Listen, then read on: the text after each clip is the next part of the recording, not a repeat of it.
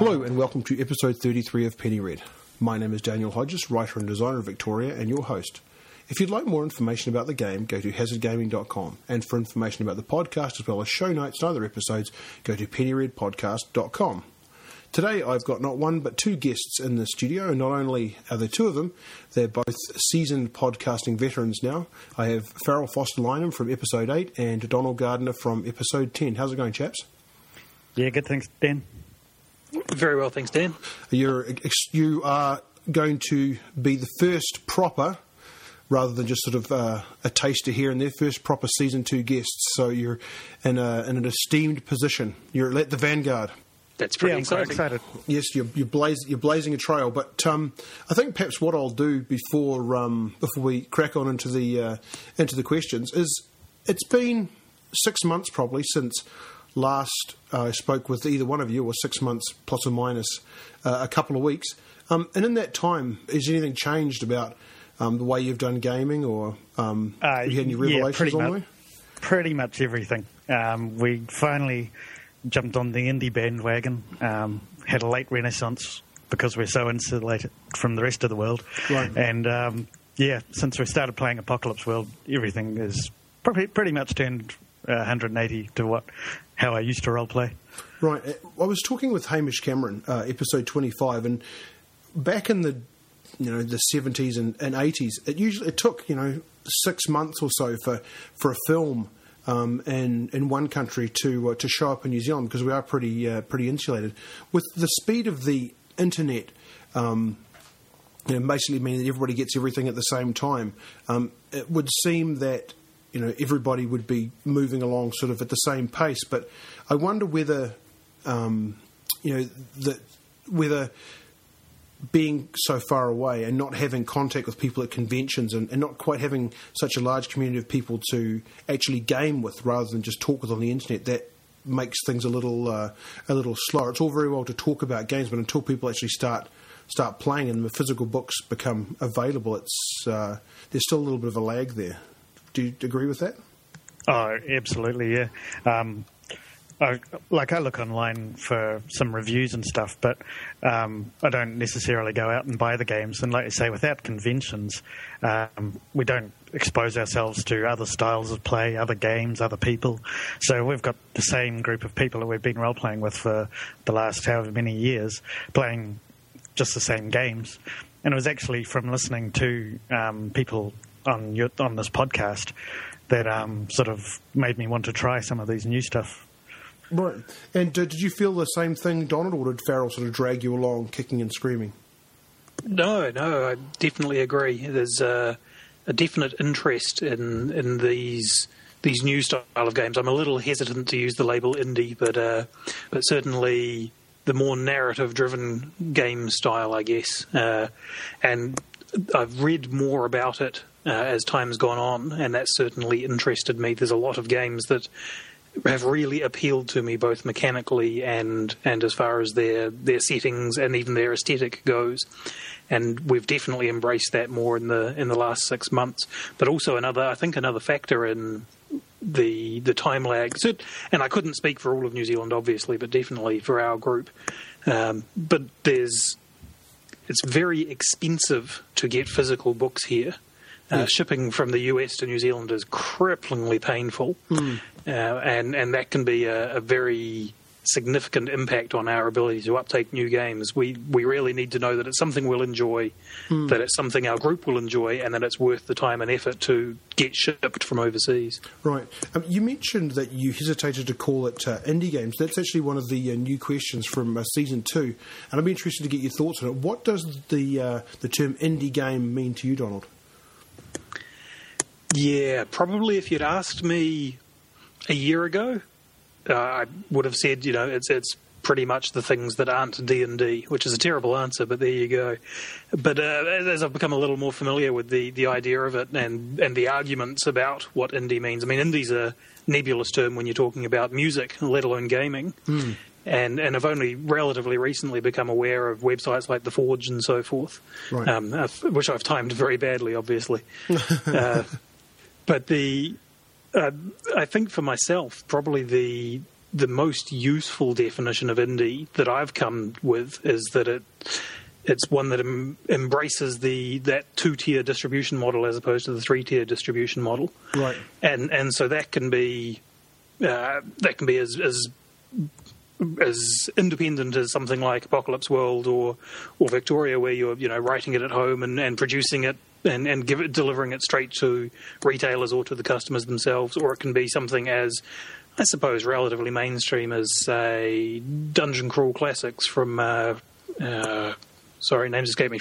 Um, which which is huge, but it's still using that two tier model. You know, mm. they they don't have that that additional layer of having to deal with distributors between getting their game in print and getting it out to people. Right. And I guess also tied into that is that whole uh, you know, sort of POD revolution as well. Mm. And uh, and that's definitely been a game changer as well. So to me, that's what indie means. Indie is more about distribution and less about aesthetic. Right. Does that make sense? It, it sure does. Um, I'm going to attack it from a slightly different angle for you, then, Farrell. Um, so while it's it's true that that if you, in the strictest sense of the word, if you're independent, then you know you're just dealing uh, directly with uh, with customers or consumers, depending on how you like to uh, to put it. Um, part of that, or part of not having a, a middleman, is it gives you much more freedom to create exactly the sort of game that you want to create, and along with that, goes this increase in the availability of publishing, or also the affordability of publishing for the independent publisher. So, one of the things that I was wondering about was whether this particular model allows you to be more risky with what it is that you're designing because you don't have to satisfy somebody to get it into print. Yeah, well, for me, um, when I think about indie games, um, ignoring the letter of it, I think when I think about indie games in the spirit of, of it, um, I think about games with quite a light system and a very light setting. Like all the big players like AEG and Wizards of the Coast, they're able to put out splat books with very elaborate settings, you know, hundreds of characters and maps and all that sort of stuff. Whereas I think the indie games don't have that luxury. And they're they're relying on you to know the tropes and to build your own world out of it. Right. And I I think that's one of the key definitions when I think about an indie game. And I, th- I think it actually works in its favour. Like um, for stuff like Apocalypse World, I mean, if you've seen all the movies, you know, you know all the, the key tropes and mm. and the things that'll make it exciting, and you're not having to uh, to use a predefined setting. It's interesting you should say that there are these assumed uh, tropes because one of the things I was um, that we discussed on episode uh, 26 with with Vincent Baker was uh, this idea that, or at least he, he said that uh, Apocalypse World, uh, when he wrote it, um, he was writing it with people that were familiar with, with role playing in mind.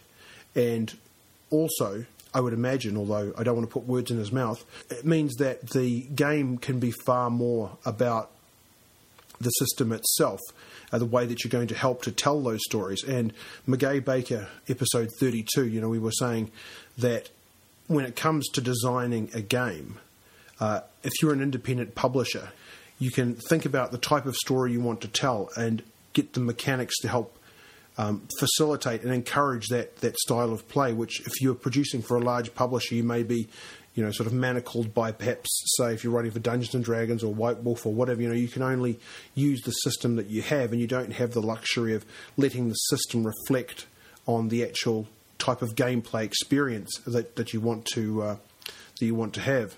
So, with that in mind, how have you found those style games in comparison to, say, for example, um, the example we brought up was was GURPS. But do you find that the indie games, one of the hallmarks of them is that the system really supports or works hand in hand with the type of stories that they want to tell, and they're not just purely standalone resolution systems? I can't speak for uh, mini games. I mean, as far as what I would consider the indie side of things, we've only really played Fiasco and Apocalypse World. But in both of those, um, what really stands out is that it's so much more narrative focused, and you're not. The system just doesn't get in the way like it does in some other games. Right. Like currently, we're playing two games. We're playing um, Apocalypse World and Mage the uh, what is it? Awakening. Awakening. Yeah. You're playing and, the Awakening. Okay. Yeah, and they're at such opposite ends of the spectrum. Mm-hmm. I mean, um, Mage the Awakening is the most convoluted, in-depth game that I've ever seen. Right. Like the the quick reference sheet for casting a, a spell um, a spontaneous spell is like what ten pages long or something. Is it It's right? a quick reference sheet. Right. Yeah, it's it's nuts. Right. But yeah, in in Apocalypse World, um, you know, you just you've got that one dice me- mechanism, and everything uh, stems from that, and it's just it just makes everything so quick and so much free, uh, more free flowing in the narrative. Right, for sure. Have you considered uh, Mage the Ascension rather than Mage the Awakening? Actually, our GM has, yeah, because um, I think uh, he very much prefers the the older. Um, What's it called? The older story of Mage the uh, Yeah. Ascension. Right. And I must admit, I think I do too. Uh, yeah, the I mean, the magic system, as I've mentioned a couple of times, is is not super clearly defined, but it's well defined enough to, to facilitate its use in the in the game in a, in a balanced fashion. But yeah, I'm I'm definitely. I'm definitely on board with you. I, I own the Awakening, but I've never played it. And I, one of the things that I didn't like about it was the magic system, and then the second thing was uh, was the background. So I, I haven't delved into that at all. But um, how have you uh, found Apocalypse World, Donald, in, ref- in comparison with what you guys were playing previously? I, I think there's a couple of really key things. As Farrell touched on, you know, the the lightness of the system is is very accessible. So there, there is only a single mechanic. You know, everything is resolved by this 2d6 roll. Nothing's resolved by the DM rolling dice. It's all in the, the, the moves that the players make and the reactions that the, the MC makes to them. Right. So the system the system is is quite enlightening, but also the fact that the way the book is written is entirely an encouragement to a particular style of gaming, and so everything that Vincent, sorry, I should, being a bit presumptuous calling him Vincent, that Vincent Baker has uh, has has done in the book is all with the end goal of producing a particular style of play, and that style of play is in- incredibly engaging. So, so he, he instructs you to. Yeah, there's, there's a big. Uh, have you have you read Apocalypse World? Yeah, I've b- bits and pieces here and there. As I was saying to, um, I'm not sure uh, which guest it was, but I'm sort of in the process of writing at the moment, so I try not to read too many other games while I'm, I'm writing because I find that it doesn't help my uh, writing process and makes me second guess whether I'm being original or, or whether I'm you know, Absolutely, yep. cribbing somebody else's ideas. So I have looked at it a little bit here, more for flavour than mechanic, but. but yeah, yeah. So, the, but there there is significant sections of it where he's expounding on the uh, the principles that the MC should follow to make the game work, and they're not. Uh, dryly prescriptive it's not you know these are mechanics you must follow but more that these are techniques and uh, premises that the MC should follow that will then make the game flow appropriately. And Right. and taking those really to heart, it's it's almost like he's distilled the essence of those how to be a GM sections in in you know most role playing books, and turned them into practical instructions that, if followed, even if it's not immediately apparent why you're following them, produce the uh, the gameplay as desired. It's, it's actually really interesting, and and I think that ports across really nicely to the other um, apocalypse world hacks that are out there. You know, your, your dungeon worlds and your monster of the week and monster hearts and so forth. Sure. And that, that I think that's really interesting, and I'm, I'm keen to see much more of it. Right. Um, so change your gears completely then. Uh, Farrell, why do you think that uh, role playing games die before the story finishes?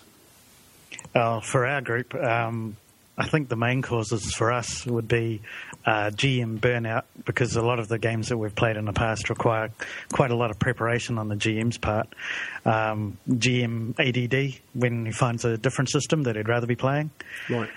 Um, I think they're the two main ones for us. Uh, I think the players are always keen, but it's such a burden because there's only in our group. I mean, there's only a couple of people that are willing to put in the time and the effort to actually run the games. I'm not Right. one of them, but uh, so yeah, it's a, it's a definite burden on them. So yeah, they get burnt out. Right. What about you, Donald? What do you reckon? Yep, that, that's uh, that's certainly the key ones that show up in our group. Having a think about it, probably the other likely causes are, are player burnout, where the GM's into the system, but the players not so much. And we haven't really had too much of that, which which is good. And and the other big one I think is is just real life getting in the way. Hmm. You know, it's it's it's hard to find time to set aside. You know, a four hour block on a on an evening on any regular kind of basis. You know, Right. it's it's quite different to you know being at university and uh, having all the time in the world. You know, it's everything gets eaten with work and, and other social things, and Right. so so I think that that can be a game killer as well, where it's just the motivation to keep pushing that game and keep scheduling those slots just disappears, which is a shame. Yeah. Do you think it's a grass is always greener type situation? As soon as you're doing one thing and locked into something, you start seeing all these amazing possibilities in, in something else, and then you see these amazing possibilities drop what it is that you're working on, and then uh, go to play that, and then all of a sudden something else, you know, look, looks good. Do you think that's just like you know, like a human trait that there's always something newer and better around the corner and you're always interested in it? Or do you think that role playing games are actually very particular? And until you find that one that matches nicely with, with you as a as a GM and also with your players that you are going to keep skipping around? Hmm. I I think you prob- you probably hit both of the, the things there, and it's going to be both of those. You know, it's it's very easy. I mean, I'm I'm running the Apocalypse World game that we're playing at the moment, and, and I'm loving it. You know, it's it's a it's a great system. I'm really enjoying the game. I'm really enjoying what I'm seeing the players come out with. You know, it's it's been quite quite revelatory. But at the same time, I'm still reading lots of other things. I'm always reading role playing games, and and so there's probably half a dozen other games that I'd love to have a chance to run as well. And I have no desire to stop running Apocalypse World to run them. I'd just like to find more time in the week to run more sessions and play more things and try different games. And you know, I mean, there's there's a stack of, of games on my nightstand table that I'd run in a heartbeat if I had the time to. Right, yeah, that's that's often the problem, isn't it? You know, there are just there's just so much to, to do and, and so little time, and increasingly, increasingly less uh, the older you get. I guess until you retire, at which point you, know, you can do what you like. But um, so going to um, another question from uh, from season two. Um, if you can, I'll go with Donald first here. If you could role play with four people, living or dead, who would they be and why? And you can't choose deceased families, so you get a chance to see them again. And you can't choose game designers. You can't. Um, you also can't choose people that you uh, that you currently play with. Okay, so I decided to narrow things down, Sure. and and if I think about everyone in history, that's far too many people. So I went with living people, Sure. and I thought, okay, I want to play with people who are interesting, funny, quality acting abilities, and that I'd like to meet in real life. Sure. So my list of four is Stephen Fry, Eddie Izzard, Patrick Stewart, and Alan Rickman. That's an interesting group of chaps. All of them English, I know.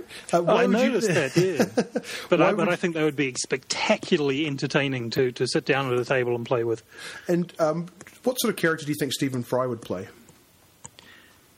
He'd have to be a wizard, right? He, he's he's essentially, you know, I mean, he has he has this stunning vocabulary and knowledge of, of trivia that that I would have thought would translate really well to the character who knows everything, has an answer for everything, and has researched everything. Right. So I think I think that'd be him, you know. And then you've got you know sort of Eddie Izzard to to in, inject that sort of sense of humour and, and flamboyance into things. Right. You know, uh, Alan Rickman has a has a massive range. You know, he could be the uh, the anti-hero all the way through to the uh, to the to the comic relief type uh, player, and uh, and I think Patrick Stewart would would because he has that huge background in Shakespearean acting, Yes. um, which which would give him a, a, a huge broad range. But he's also got that that incredibly dry wit, which he doesn't always get a chance to show. And I think he'd be uh, he'd be very interesting to see as well. So so yeah, I think I think that all that all have different characters and all bring different things to the table. The only thing is that it would be terrifying to GM for them.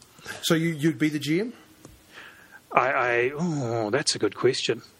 Boy, wouldn't Stephen Fry make a great GM? I, I think you probably would. What would you Yeah. play?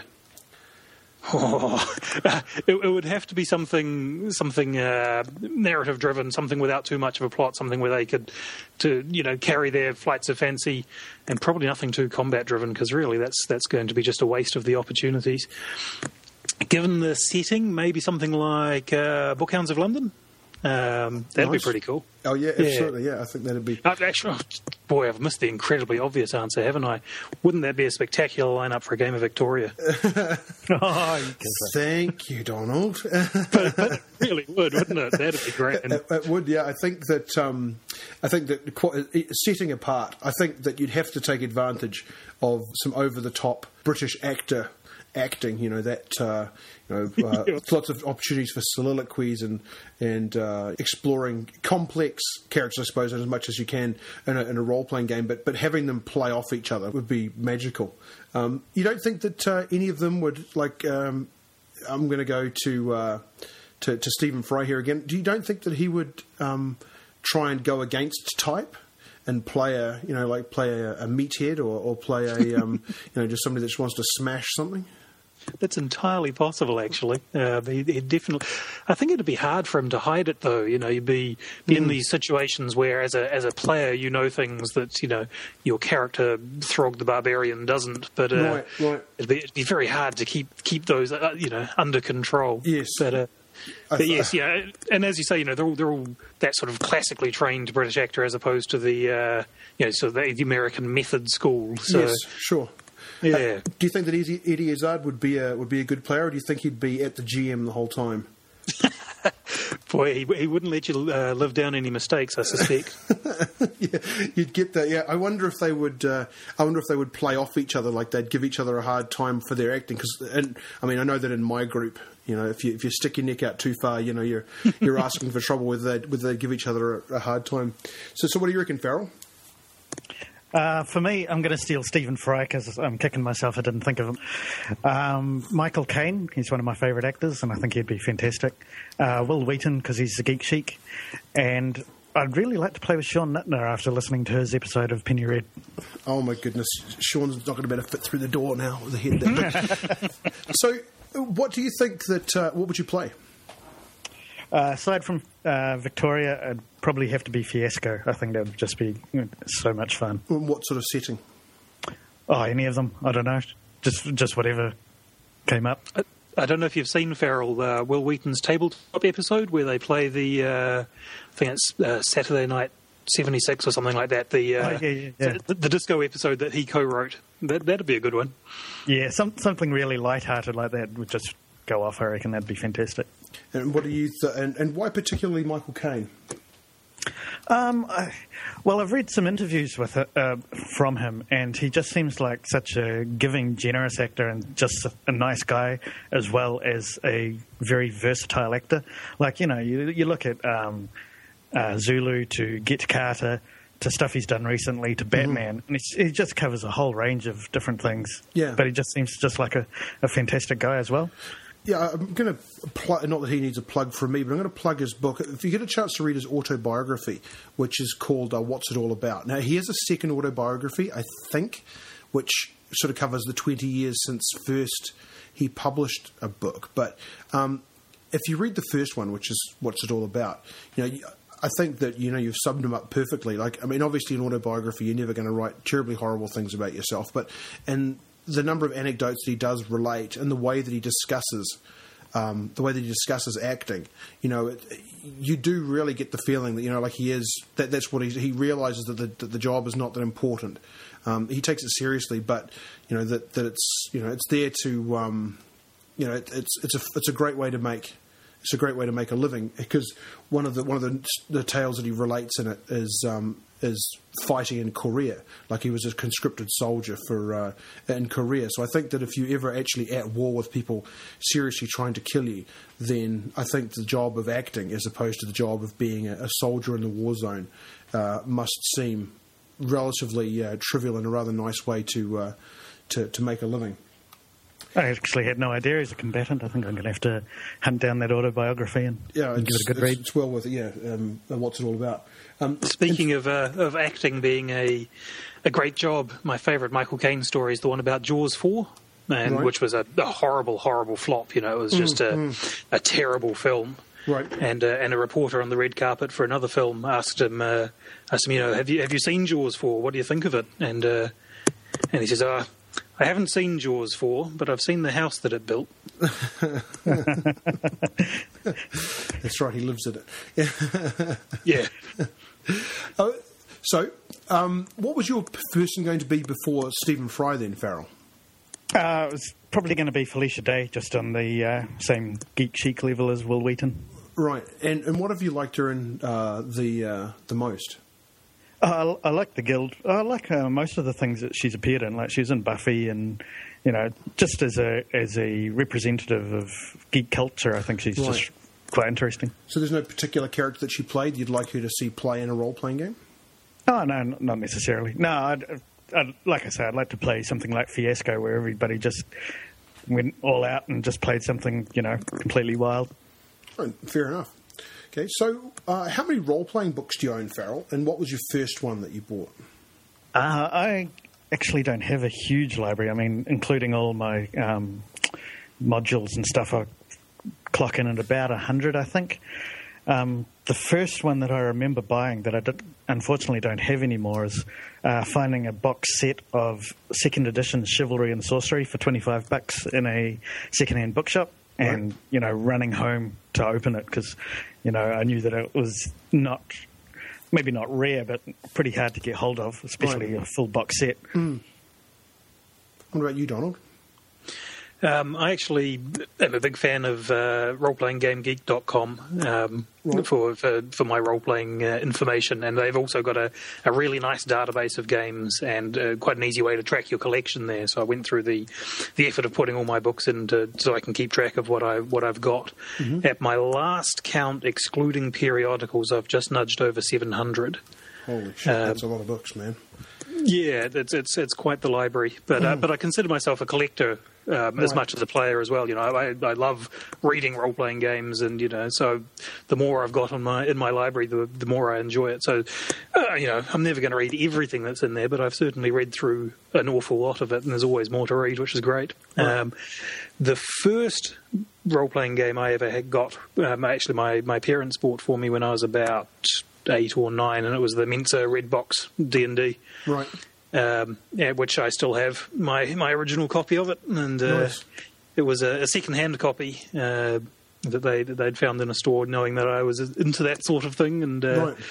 uh, they had to buy me some dice because it, the dice that came with it were missing, so I didn't get the joy of colouring in my own numbers Right. with the crayon or anything like Right. that. And, uh, yeah, yeah. So, so and that that was uh, the start of a, a, a lot of D and D playing. Have you accumulated most of those books recently? Because at one point, um, when you were working at the shop with uh, David Rankin, episode nine, you know, the, half of the, the store was dedicated to uh, role playing books. Did you buy a lot of them then, or have you have you sort of bought them subsequently um, because of nostalgia?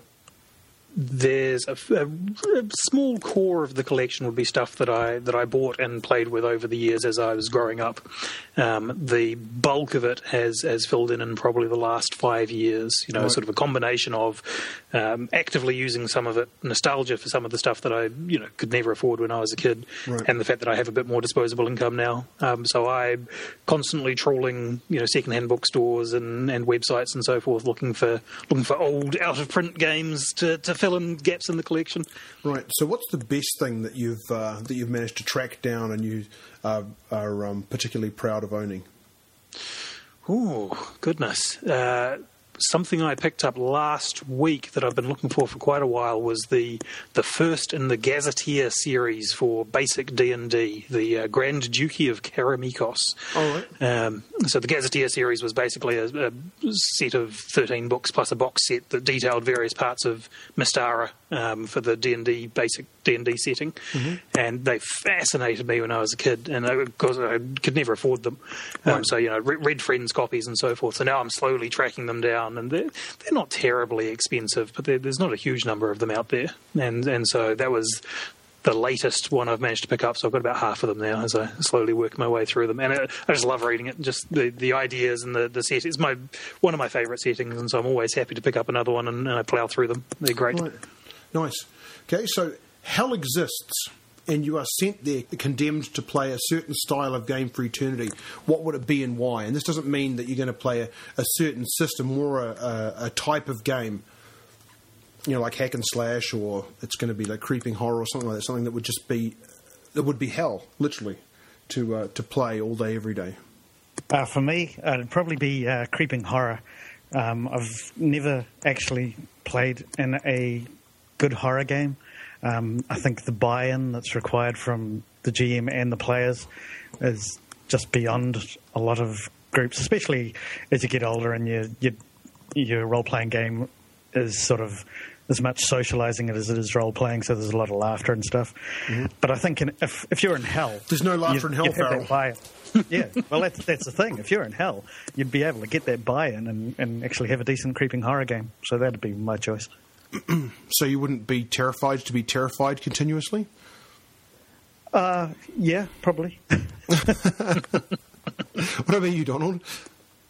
Uh, probably style of game wise, old school investigation type games. So there's this definite sort of new movement uh, of, of, mechanics that actually make investigation worthwhile and interesting, and, and you know have some you know your Inspectres and, and bookhounds and things like that. You know those mm-hmm. those games that make investigation worthwhile and meaningful in the game. But I'm talking like the old school, you know, you can't progress until you find the secret door or find that, that right. missing clue or figure right. out what obtuse idea the GM has in his head that you just can't puzzle right. out and the game grinds to a halt while everyone tries to work out what, what the next step is. You know, or or someone fails their spot check and that's it. You know, the game can't progress, and so so that would it just be dragging on forever. That would be my idea of hell. Never, never finding that clue. So who would uh-huh. you be, who would you be playing with? Ooh. kind of the flip of the four people you'd want to play with the most. Like what four people would be uh, would be there? Goodness, would they be evil people or annoying people? Oh no, they're just like not only does the game suck, but you're playing with the four worst people ever to play with. Oh, that's a really good question. Uh, I'll throw that to Farrell and let him come back first. I think the worst kind is uh, a type you've just discussed before. The the not the alpha player, but the one that just tries to dominate everything and keep it, the spotlight on himself. Right. And well, actually, a lot of the um, socially maladjusted people that I used to see around role playing years ago I think, yeah, I, I, wouldn't want to role play with them. well, one of the people Not naming at the table, names. yes, one of the uh, one of the people uh, that I would be playing with would definitely be somebody with terrible uh, terrible body odor. They wouldn't have to say anything, but they'd have they'd have terrible terrible body odor. They'd be it'd be super hot in hell, but they'd still insist on wearing the coat that they wear all day, every day, all year. Trench coat. Yes, that's right. And yeah, and one of the players would be uh, Fran Drescher, and she would find everything amusing, and she would laugh like that, laugh like that continuously.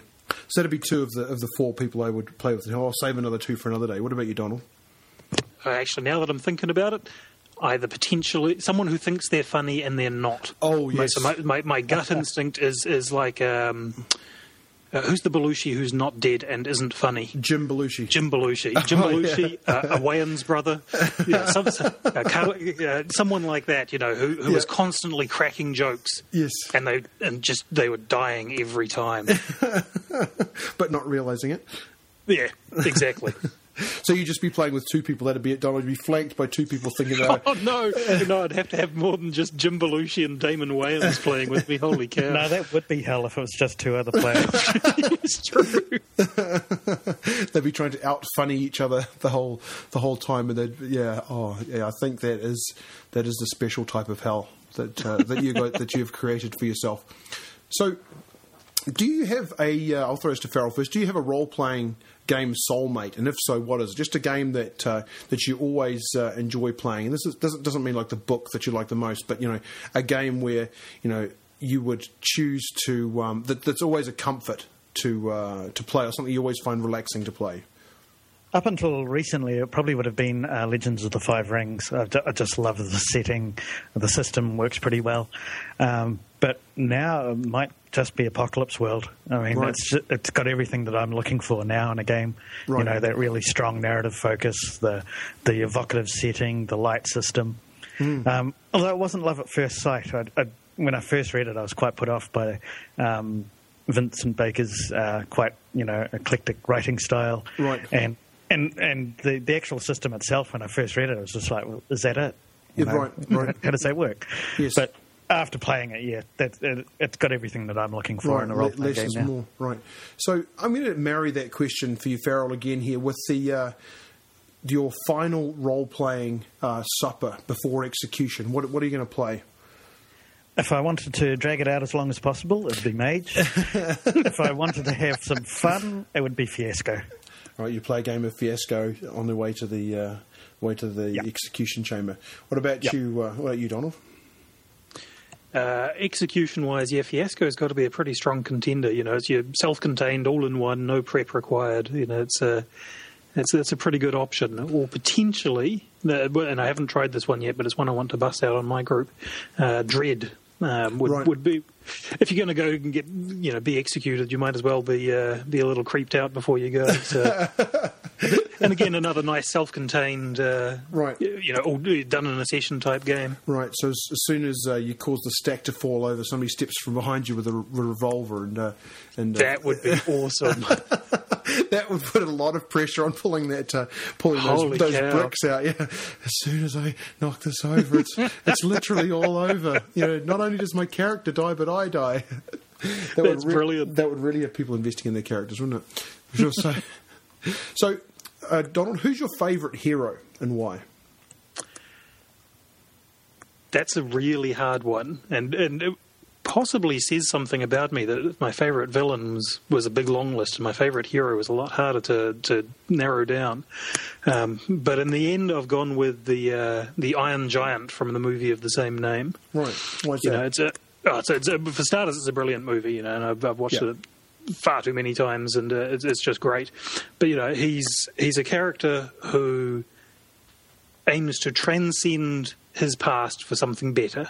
right. Um, he's looking to help others, uh, you know, sort of achieve their goals as well, and has that uh, willingness to sacrifice himself for the greater good. You know, to me, that's that really is the qualities you're looking for in, in any hero, and. Uh, and so, yeah, the fact that they've managed to wrap all that up in what's theoretically a children's movie really, really speaks to me and touches me. So, so that's my choice. Right. Uh, Do you think that's important for um, a hero to um, to be selfless? Is that one of the main qualities of a hero that they're putting a greater good ahead of their own um, life in some cases?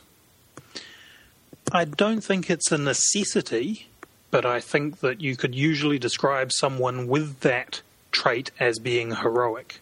Right. So I don't think all heroes are self-sacrificing, but I think that most people who, who sacrifice themselves for the for the greater good of others could be defined as heroes. Yeah, I think that. Um, yeah, I think that. Well, at least for me, that's one of them. It's no um, accident that most of the people awarded Victoria Crosses are awarded them posthumously. And for those that aren't uh, part of the uh, British Empire, or perhaps even those that uh, that are but aren't unaware of it, the Victoria Cross is the highest medal that you can be awarded for bravery, and it's invariably awarded to people who put their lives on the line for the betterment of others, and oftentimes, ultimately, at the cost of their uh, of their own lives. And to give you some idea of, of how difficult it is to be awarded a uh, Victoria Cross, or how few of them are awarded, what's the name? Willie Apiata, was it? Apiata, yeah. Uh, he was awarded one uh, a couple of years ago. He was a, a Maori uh, fellow from the in the SAS, and I think that that's was that the first Victoria Cross in the whole empire that was awarded for for A very, very long time, yeah. because the majority of them are awarded in um, uh, during wartime, um, which of course uh, Afghanistan, for all intents and purposes, is. But um, another little interesting snippet for people that are interested in military type stuff. There are, I think, three people, or is it two people perhaps, that were ordered what's called VC and Bar, which means Victoria Cross and Bar. So not only did they uh, one time put their life on the line, but in a completely separate incident also um, put their life on the line. And, and although I'm not sure of the names of the other one or two, perhaps the No, one it that I is, do it is remember- too, yes. yeah, is um, a, a New Zealander by the name of Charles Upham. So if you want to make do some interesting reading, real boys' own type type stuff, then read up on uh, Charles Upham, who was ordered VC and Bar, um, and actually survived both um, both uh, situations where he was awarded the VC and Bar. So Charles Upham, if you want a real a real war uh, war hero. Uh, part. I mean, I, I can't. I'm struggle to think of anybody, um, at least that I'm aware of, that's more more fits the bill of somebody to receive a VC. Um, yeah, Charles Charles Upham is is is definitely a New Zealand hero, and, and as you say, you're right. There there's only been three awards of the VC and bar in history, and two of those, the other two of those, were both to non-combat um, recipients. They were both medics who had displayed incredible bravery in, in rescuing people from dangerous situations, but they they were acting as as medics. Whereas, uh, yeah, Charles Upham was a was a full combat soldier, and and the things he did, uh, his uh, his biography, Mark of the Lion, Yeah. is is very very good, Yeah. and. Uh, and it is just amazing. He he really was just acting completely selflessly for the for the good of his men. right. And With greatest respect, he was also a complete nutter. that may be part of it as well, Farrell. Maybe part of being a hero is is not having that sense of self uh, self preservation. That, um, but but but to also uh, humility too, because he didn't want any big deal made of his uh, funeral, right? Like they offered him a state funeral and so forth, and he did he, did he have Oh, a state all- all funeral? I can't remember. He, when he returned to New Zealand, he, he declined a parade or anything like that. He uh, turned down the, the government returning GI grant um, and just stayed on a, a small farm that the family owned out uh, outside of Christchurch. And uh, he was uh, a very, very private and humble man. But He was actually case, really embarrassed to get the, the Victoria Cross itself. Yeah, well, that's often that's. I think that's probably another another sort of hallmark of a hero is that uh, is that humility. You know, the number of people that do incredibly heroic things, but then afterwards just saying that's what anybody would have done. You know, I didn't do anything special. You know, any anybody would have done it, right? Like that's. I think that's probably also a, a hallmark of, of, of a you know of a true hero. What, what are you? What about you, Farrell? Who's your uh, favourite hero? I actually, um, I like all uh, scoundrels and anti-heroes are always my favourite heroes. I just find them a lot more interesting to to watch. And uh, so Han, Han Solo is probably my top hero. Right. And and when I when I role play, that's uh, often the kind of um, character I end up playing as well. You know, something with a, a slightly dirty background, not not too bad, but you know, something going on in the background as well, not just a straight up. Right. So Good guy. for you, that was the biggest betrayal then, when the, when George Lucas remade the films, that he didn't make Han Solo shoot first. Uh, it's one of the betrayals. I, I just hate the prequels, and I, I hate everything that George Lucas has done to Star Wars since 1984 or whenever the Return of the Jedi was released. Right. Everything since then that he's done to it is just an abomination to me. Yeah, I, I, I can take started. I can take or leave any of the stuff, but the thing that yeah, it's definitely that Han Solo shoots first thing, and I'm, and everybody is probably just nodding their head, so I won't go on about it. But yeah, that's that was the biggest thing because that changes who Han Solo was or is, um, and that coloured so much of the other stuff that that came along later on. You know, I think that he was a, was a really strong character, and I think that having him uh, having him shoot fir- having him shoot first was, was really perfect. It, it, it encapsulated and, and set that Yeah, character it up was perfectly. a from the definite start. character statement. And, and as you say, it does provide a very nice contrast to his character arc over the rest of the movies. Yeah, yeah. You know, when, and when you take that away, that contrast is gone. Mm, yeah, yeah, for sure. I think that probably we've got a whole bunch of people nodding. So let's uh, so so let, let's move on there. Um, what's your worst role playing experience and why? Donald. So, does the uh, terrible session I had with Jim Belushi and Damon Wayans count? I, and you, I mean, it may be such a terrible thought that in, in your head it's it's real enough to count as the as your worst role playing experience. Evolution, no one's yeah. I, I actually can't think of one. I've I've certainly had plenty of role playing sessions that, that didn't fire, you know, or that um, you know felt a bit draggy, or you know, I've I've come to the end of them and I haven't really enjoyed them. But you know, as far as a, a worst experience, they've all got something to recommend them. You know, so Sure. I, I can I can easily think of some of my best role playing experiences, but I actually Well, let's go with one know, then. as, as as as the as the old line about you know same without fishing you know the, Right. the worst day role playing is better than the best day working so Right. so you know it's it's uh, yeah relatively speaking I'd much rather be role playing than uh, than than being at work So, what's your best role playing experience? Whew. There, there have been quite a few. Uh, I'm going to fall back with actually last Sunday when uh, the most recent game of uh, Apocalypse World I was running, Right. and and there were some really nice moments. Um, you know, all sorts of of of things where the, the, the characters are really starting to come to the fore now. You know, and and for a, for our group in particular, you know, we've we've played so much D and D. You know, we, we I mean, there was a session. In fact, we played the, the, the last session, and I think there were a sum total of about three dice rolls. Uh, no combat. Right. You know, it was it was it was all conversation, and there were several times where, as the as the MC, I'm just sitting back and watching my players talk amongst each other in character, Right. and it's like that's awesome. You Yeah, know, yeah. That, that's that's that's what I'm here for. That's right, yeah. And, uh, because that game particularly sets itself up for the the players to so to take the lead, as you say, and if you set it up right, then it becomes a movie for you. Yeah, as the, as yeah, the that's exactly right. which is So, which so is that- always nice. that's possibly not the, the greatest, but it was certainly a great one recently that's really sticking in my mind, and, and it's got me quite fired up for next session. Right, yeah. I mean, rather more interested in not so much the specifics of, it, but what particularly about it that um, that that you enjoyed. And it sounds like you know having having enough um, meat in the story that the players can take on their character's persona and play something out without ever actually looking at you for, for guidance about what's you know what's going on. I think that's you know that's the sweet spot for uh, for a GM or, or MC as uh, as it is for for Apocalypse. So, what about you, Farrell? What's your, your worst role playing experience? Well, I'm sort of the same because, like I say, we've had um, sort of the same role playing group. I mean, a pool of players of about, you know, 10 at most for the last however many years. So it's hard to think of actually any bad experiences. And even if I could, I wouldn't be able to say them because I pay for it next week. So, but there was one minor um, experience I had uh, with a different group of players where we were deep into this fight against a wraith or something like that.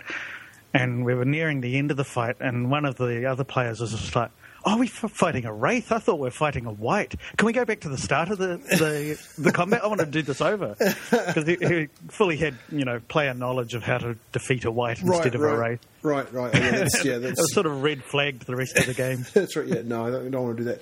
Um, what, the reason that I, that I put that, that question in there is because a number of people in the past have discussed unpleasant uh, convention experiences. Because whereas in a, a, a sort of a home game type situation, you've got there's there's the social contract in the game, and then there's also the social contract that you have with you know the you know the the fact that you need to come back again together next week. So you've got to mind your p's and q's, and you know you can't annoy anybody anybody too much. Whereas at a convention game, you can actually have blow ups and you can have you know people being mm. objectionable and so forth. Because much like on the internet, where you can troll wherever you want, you know Ryan Macklin was describing how you know he's, he's played in games with with trolls or known people to come along just for the purpose of, of screwing up the uh, screwing up the game. But I, I guess um, for you for you guys there in New Zealand, you don't get a lot of convention experiences that that uh, that, that potentially could have um, could have happened to. So so what's your best role playing uh, experience, Farrell? I'm actually going to have to go with last Sunday as well for just the same reasons. It was it was really interesting, and I got to break a couple of taboos that I I've never done in, in role playing before. Right. Um, I flirted with another player's character. Nice. And I mutilated another character. Well, you know, slightly by cutting off his his finger. And I've never in a role playing game before caused harm that wasn't just like a punch to the face for a few hit points. Right. It was actual, yeah. And, you know, it was just all that um, character interaction in that last session was just magic. Right, and do you think that your that the role playing group has has been ready for that all along, and it was just a matter of you know Donald, you know, stepping up and deciding to run Apocalypse World, or do you think that you guys found the game when you were ready to find it? You know, you're ready to go through those sort of experiences or do those sort of things in role playing without it carrying over into real life. Like, hey, you you cut my f- character's finger off. You know, I'm not going to talk to you in an out of game. Uh, I think um, I think we've always wanted uh, a proper role playing experience. There's, there's a few in our group that do like the dungeon bashing, um, you know, full combat sessions, but I think um, the group that's playing Apocalypse World really are embracing the whole narrative driven aspect of it, and have been wanting something like that for some time. Right. What are your rules for? And what are the best role playing snacks? Like when you like who who uh, who has to bring it? Who has to provide it? What do you eat? Um, do um, do people share? Do they keep it all to themselves? Uh, we share ours. Um, as a general rule, we tend to bring something each, but I think there's um, special dispensation for whoever's house we're at and the GM running the game. If they don't bring anything, it's not frowned upon.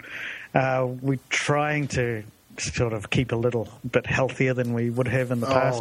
The terrible. bags of chips and stuff still show up, but we eat a lot of rice crackers and popcorn and, and Right. water, water instead of soft drinks. Oh you know. goodness! In, fa- in fact, Farrell has been bringing carrots to role playing, baby carrots and Oh. hummus.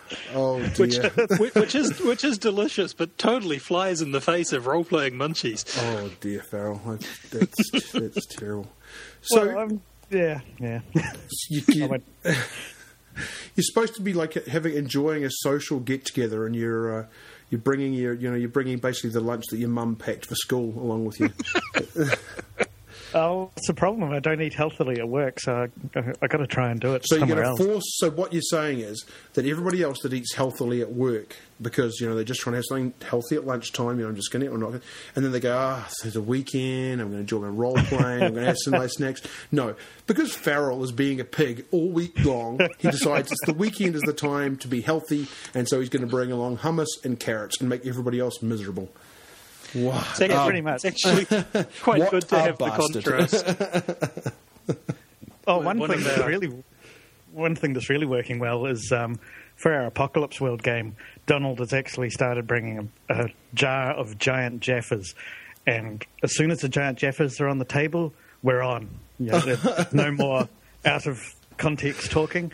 Right. And if anybody starts to do that, somebody will tap the top of the jar, and if we keep it up for a full session, we get a couple of giant Jaffas at the end. It's wonderful. Oh, there you go. So it's the carrot and the uh, and the stick there. yeah, but now I can't. It has worked surprisingly well. I suppose I should, just for those who are not familiar with them, a J- Jaffa is a big chocolate lolly with a hard uh, orange candy shell on the outside, and the giant Jaffa is like the size of a big gobstopper, so Right. it keeps keeps the players quiet. Right, it's like an M and m but the outside coating actually has a flavour rather than just a uh, than just a colour. Yes. One of the things I wanted to ask you chaps about was that that around about the time of the last episode, you were discussing the possibility of uh, of putting a game together yourselves. How are you guys getting on with that? Oh, I haven't done anything. Donald's been uh, designing. This week, IRB mostly designing role playing games. I'm, I'm, I'm very, very interested in systems. Uh, not so much mechanics per se, but the, the way different games approach how they're going to do things. And, Right.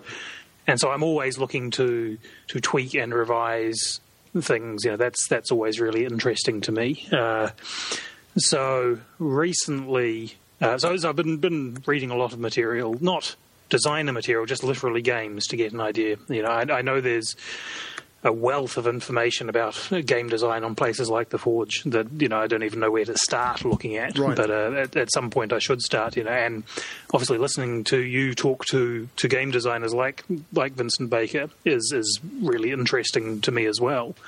Um, and so so that's you know there's there's a lot there. So so the uh, what I've what I've recently done is I've stuck my toe in the very very shallow end of the pool and I've attempted to write a fiasco playset, right. um, which has been a lot of fun. You know that's uh, that's really neat, and I uh, I play tested it for the first time last week, um, which was interestingly the. Uh, uh, my my playtest group was was my wife and uh, a good friend of mine and his wife, which was the first time that either of our wives had ever role played. Right.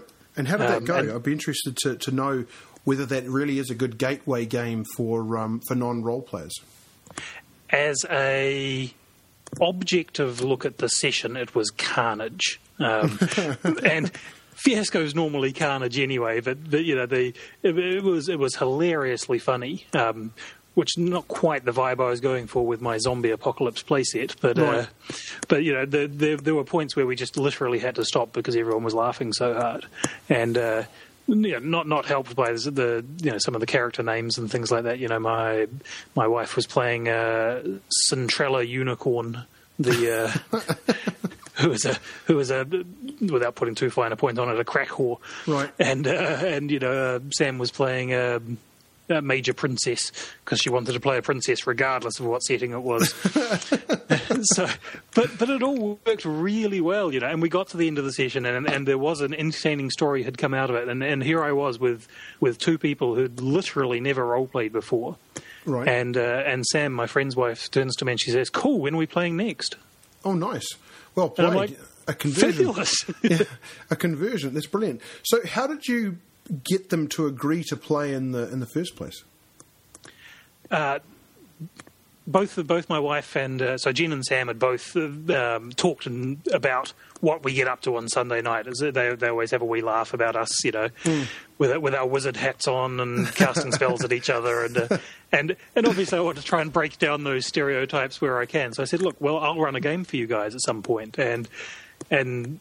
And this was probably a year ago that I made them that offer, and and they were they were interested and keen, but I, I was trying to find the right vehicle to do that with. So, you know, uh, a year ago, my initial thought was I'll I'll take D and D and I'll cut it down to its basics and and run that. And then sort of six months ago, I was like, well, actually, there's a many many systems better better around for that. And then so Fiasco really does sound, you know, it hits all those key points of of, of a gateway drug, as it were. Right. And and so uh, so I thought, well, you know, I'll give that a crack, you know, and, and see whether it does work for, for introducing first timers, and, and apparently it did, you know. And in my research for other um, for other games that could do the same, uh, another one I'm really keen to try out on them is Lady Blackbird, Yes. um, which which you know comes similarly highly recommended as a as an introductory type game. So I'd, I'd you know love to sit down with them and and and give that one a try too. Yeah.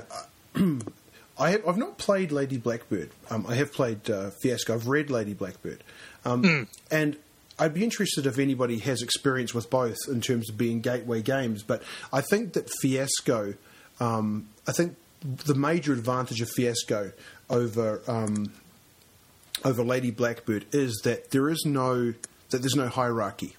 There's nobody who's actually in charge, and the problem with having somebody who's in charge um, is that there's somebody in charge, then it probably means that there are rules, and because people are used to to hierarchies, they're, they're more than they're more likely to to look to you because ultimately you'll be the one that's in charge having with people that've never been played before, and that may remove some of the feeling that you actually can do anything. Like anything you do has got to be filtered through the filtered through the GM, and so I wonder whether that's one of the advantages of uh, of Fiasco. So, so how did you get them started with, with Fiasco? Like, what? How did you how did you set it up, and, and how did that the the the start of play go? Like when they went from talking about the various relationships that their characters had to actually stepping into character and doing something. Did they automatically go to the first person, or was there a bit of my character does this or I want to do that, and, and you had to sort of show them the way? There was certainly alternating between that. You know, I, I don't have any real problem with people with a, you know my character does this or, or such and such. You know, I think that's a perfectly valid way to roleplay. You know, it's great when someone wants to talk in first person, but uh, you know, role playing is role playing kind of thing. And uh, and so there was there was a bit of both. You know, there was there was talking in character, there was describing, you know, what my character is doing and so forth. Uh, the as as you alluded to before, you know, Fiasco as a really nice way of avoiding that hierarchy in that you don't have a game master, but you have what they refer to as the host, Right. Which is which is just literally someone who's who knows the rules. You know, the, Yes. either a first time player is the person who sat down and read it, or the person who's played before, or what have you. Right. So there's there's not quite that you know authorial voice of a of a GM, but hmm. there's just the person who can help guide things along. You know, who facilitates it, stops you having to stop and you know flick to page fifty to figure out you know how this particular rule works. You know, it's just someone Right. who's got enough of that knowledge to keep the game running smoothly, which is the role I sort of took there because you know nobody else. Had, uh, Tim had played once before, but uh, the, you know the others had just never played before Right. and and so so yeah, and that that worked the well. And for the first couple of scenes, you know, there was there was a feeling of, you know, well, what do I do here, you know, and and and once they clicked that whatever you like, you know, and and not just you can do whatever you like, but if there's a piece of background material or setting that needs to happen, make it happen. You know, Yeah, it's yeah. uh, I, I almost think that Fiasco is a little harder to approach for people who've role played a lot Right. in very GM driven systems right. than it is to approach fresh.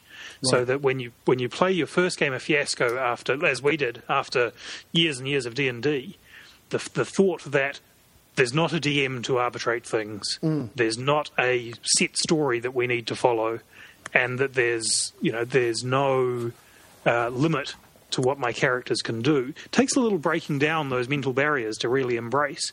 Whereas whereas I found that they once they got past the initial awkwardness of you know oh, here's here's you know essentially a game of pretend you know that we've we've not done for 20 years kind of thing. Right. Once they got past that initial nervousness and, and you know they were into it. You know, they they were they were making up things. They were shooting zombies in the face. They were yeah, they were going for it. Right. Uh, and and you know, adding adding things in that I couldn't have thought of in a million years. You know, when Right. we when when when Sam crashed the the bus full of LSD addicted army cadets into a building. You know, I'm like, where did this come from? You know, Possibly So- from so, yeah. Better Off Dead. I don't know. Yeah. uh, the line in Better Off Dead um, when he asks about the my about the grandmother. Some people will be will be laughing uproariously at my uh, at my funny uh, allusion there. But so one thing that um, Farrell mentioned was that the first time you guys played Fiasco, it uh, it didn't go particularly well, and then the second time Farrell you you played, you said it went much better. What was the difference between the two? Was it purely a case of being used to the to the rules, or can you put your finger on some other major difference between that those two sessions? It was a different set of players, which is part of it, I think. But um, we were all very unsure of, of, like Don's saying, it was just such a completely different mindset to the way that we've role played for so many years that it, it took a long time to embrace it. And by the time we did the second one, I mean, me and Don had then already had experience, and we're looking to at all these new indie games and stuff. And um, uh, yeah, I think it just it just clicked uh, because we wanted it to. I guess.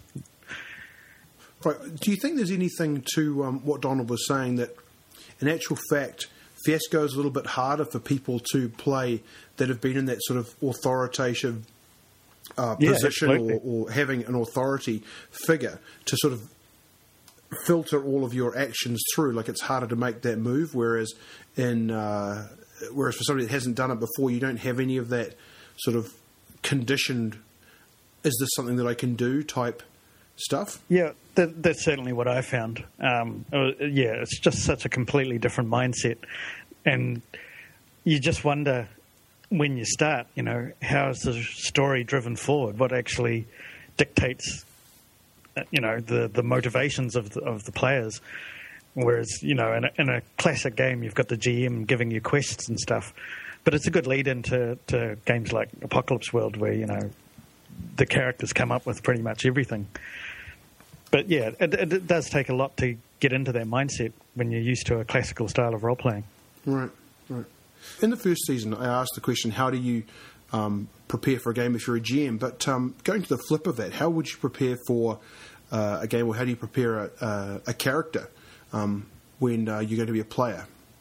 Well, one thing that's changed a lot for me recently is that, like I was telling Don, I used to come up with quite elaborate backstories for all my characters in classic role playing games. Right.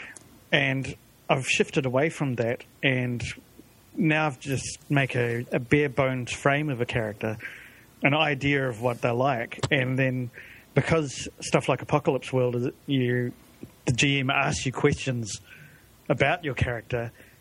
I find I write the backstory as I'm playing, and I find it an easy way to go. Uh, Like when I Right. used to write elaborate backstories, I'd write them out and find that they just didn't fit in the story, and I'd feel kind of restricted by them. Right. And it's up, and it's up to the GM to incorporate it, which is Right. puts a lot more burden on them. But I've moved away from that, and I find it a lot a lot better, and my characters are a lot more organic. Right. And why do you think that is? Um, because you're actually thinking about your character in the terms of what's going on in the game and how your character would have got to this point, as opposed to coming up with a backstory and trying to shoehorn it into whatever Right. the GM is doing. Right. And so, what about you, Donald? How do you prepare a, a character for a game? Whew. It's it's it's unfortunate because I don't have any great examples. Um, yeah, I've, I've seen as Farrell's talking about how the uh, dynamically generated background works so much better. So when when I as the as the MC ask one of the players a question, you know, uh, why why does your character feel like this, or you know, what what was it in their past that uh, that has made them turn out this way? It's not something they've had to think about before the game and then try and then for me to try and fit in they can immediately come up with backstory that's relevant to them relevant to the story so far and and ties in you know quite seamlessly. So so to to you know take a, a concrete example um, at one point uh, Farrell and one of the other characters had their um, their memories um, exposed to each other. And uh, and so I was able to ask both of them, you know, about a bad memory from their past that the other one would then find out about, Right. which immediately gave them the opportunity not only to flesh out their character and make them more interesting, but to provide plot hooks both to me and each other. You know, so so they both found out deep dark secrets about themselves that didn't exist up until you know that moment I asked the question. Right, right. So the, you, pr you you made the situation available, and that encouraged the uh, encouraged the the role playing, I guess, rather than being reactive. They were active and actually created something for themselves, right? Yeah, yeah, and that was awesome because you know it gave immediately gave them as characters a more close bond.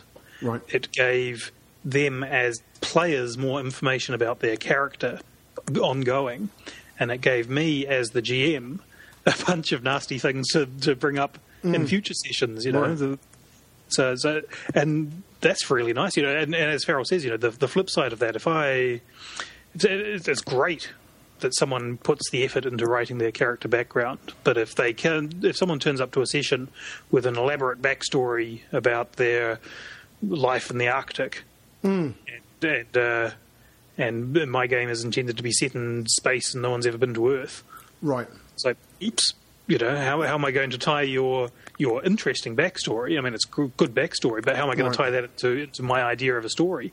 Whereas when that backstory is dynamically generated to Hoth. mesh with the plot, ooh, it, it feels pretty cool. Right. Hoth. There's there's your solution. nice. Okay. So Farrell, Yeah, Du- Dumbledore or Gandalf? Gandalf. Why? Ah, now you got me. I don't know. I just like him more as a character. Dumbledore. He was a. ah. can I have time to think about that? Of course, Donald. See, I'm going to have to go with Dumbledore. You know, I I, I like Gandalf uh, as, as a character, and I think that Tolkien's take on magic was interesting. You know, it's quite different to, you know, a lot of people like to like to say that a wizard is a wizard, but there's there's a really interesting article from I think from Dragon magazine many years ago, um, figuring out just how powerful Gandalf would be in D and D terms, and and the, the upshot of the discussion is that he's about a fifth level wizard in terms of what he can actually do. You know, he's, he he does a, he does very very little magic in the books, and Yes. and I'm not going to claim to be a Tolkien. Um, uh, scholar by any means, but he's like Istari, right? And he's like a half god or something. So, so he's theoretically really powerful, but there are rules about the sort of magic he can do. And anyway, anyway, um, but Dumbledore to me feels more relatable. You know, he's. I never got the feeling, particularly in The Hobbit, that Gandalf actually cared all that much about the people he was pushing around like pawns on a board. Right. Whereas to me, it always felt like Dumbledore was very much torn between, you know, the, the, the prophecies he had to deal with and the, the knowledge that Harry had some really, really bad times coming up ahead. Hmm. Compared to the fact that you know, if he didn't push Harry to be the best he could be, that that could be it. You know, he who shall not be named comes back and, and everybody dies, or or you know what have you. And and so he was an interesting character, but he also had that that compassion for everybody.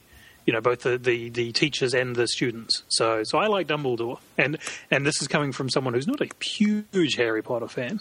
Right. Got anything to add to your answer now, Farrell?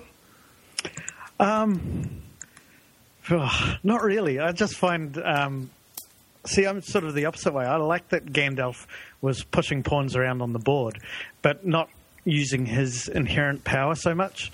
He his role in Middle Earth was to to get the the free folk of Middle Earth to act for themselves and to um, to take hold of their own destinies without him really using his his supposed you know demigod like powers to to to actually defeat Sauron himself. Right. And I, I found him a compelling character. Um, I just I just didn't del- gel with Dumbledore for some reason. I'm not sure. Right. Right. There's no right answer, so that's okay. It's because he was gay, isn't it, Farrell? Here we go. Harry Potter or Luke Skywalker? Oh God, they're both whiny gits. Ah, you go, Don. Uh, I would go with Luke. Some of that is because I love Star Wars, and I know you're not a sci-fi fan, but but Star Wars is really my bread and butter. You know, that's my my comfort food, both in terms of movie viewing and role playing universe. You know, so it's. Right. Uh, but I, hmm, I I felt that Luke's character arc was more interesting, and and and I thought he had a a better reason for whining.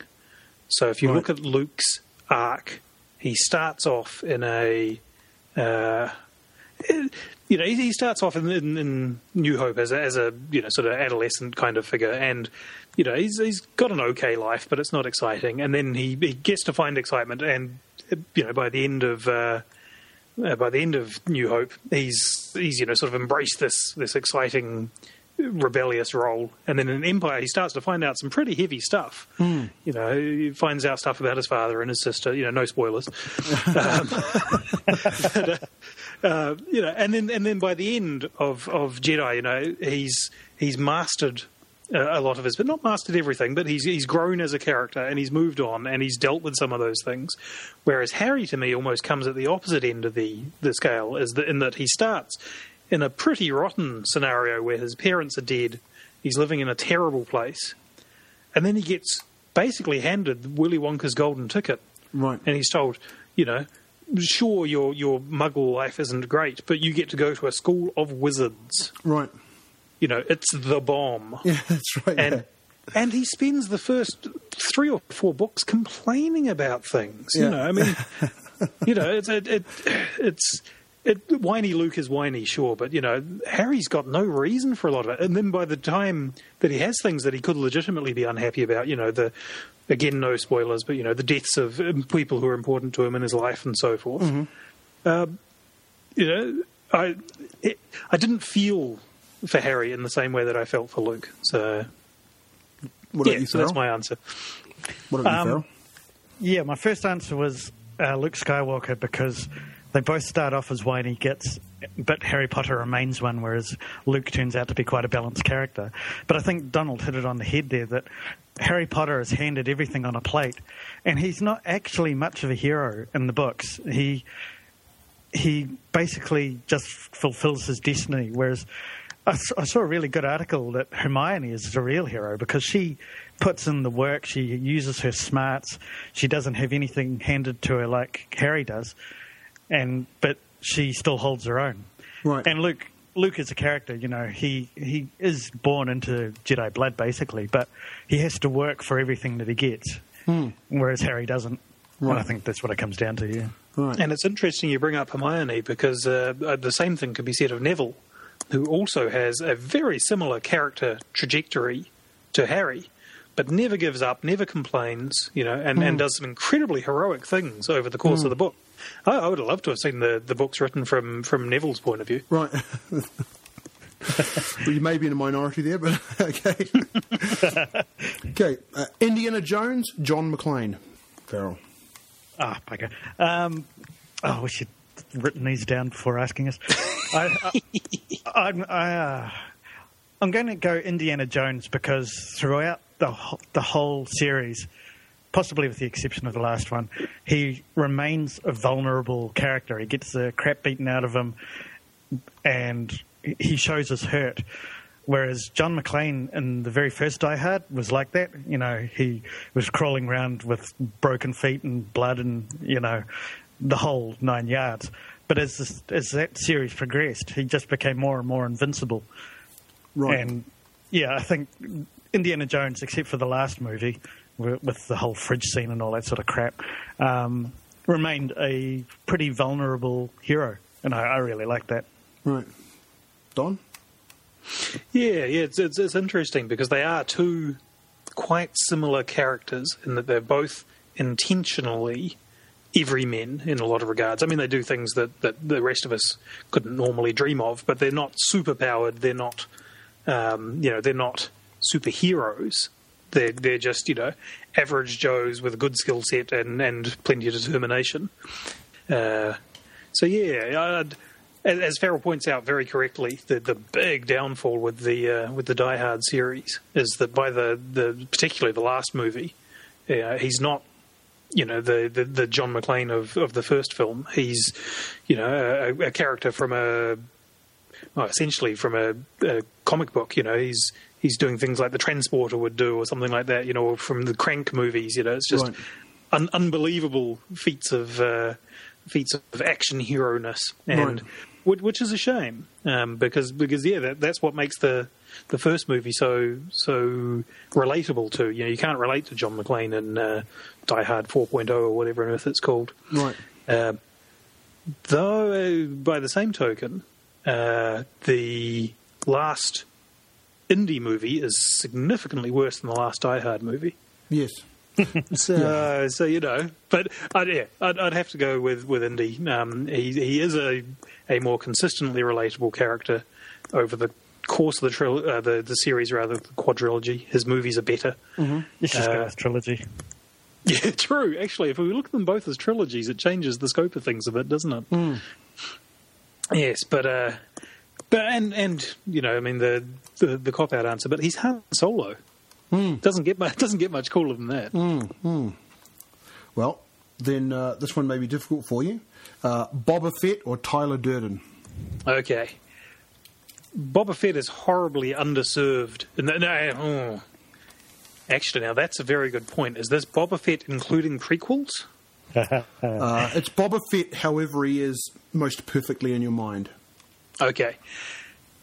I love Fight Club, uh, but my, my take on Fight Club has changed over the years. When I first saw it, when it first came out, I must have been in my mid 20s, I guess. I'm trying to think when it came out, maybe even early 20s. Um, and at that point, it, it perfectly speaks to the sort of person you are when you're in your mid 20s. So that realization that, you know, consumer culture is bad and we've abandoned our roots and, uh, you know, we, we're turned into drones by the system and so forth. And, and on that level, it's a very clever film. And not to mention the, the you know the twist ending and so forth, which again I won't spoil. But by the time you rewatch it in your 30s, I still love it as a film, but mostly because it's an incredibly efficient parody of the sort of thing that guys in their 20s think.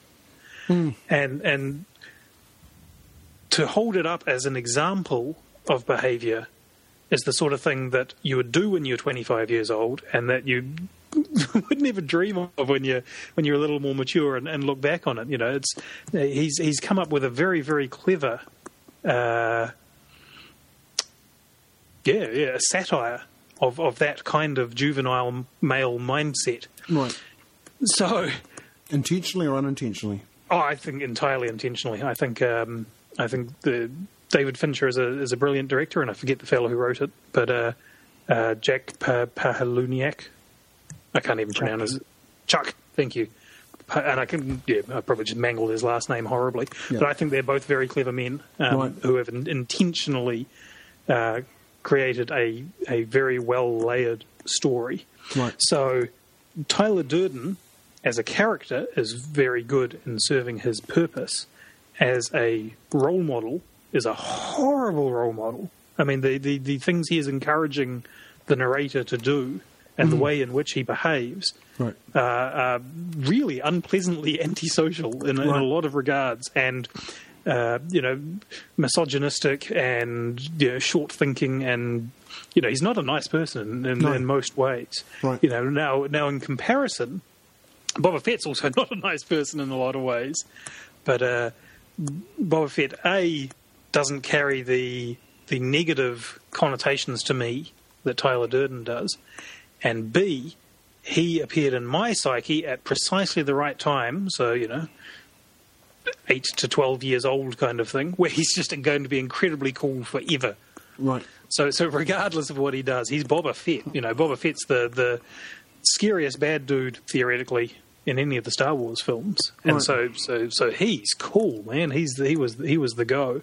Right. Uh, so even even if his his you know his death well not death scene but his uh, demise mm, his being taken out of the movie in in Return of the Jedi um, is very anticlimactic and played for laughs.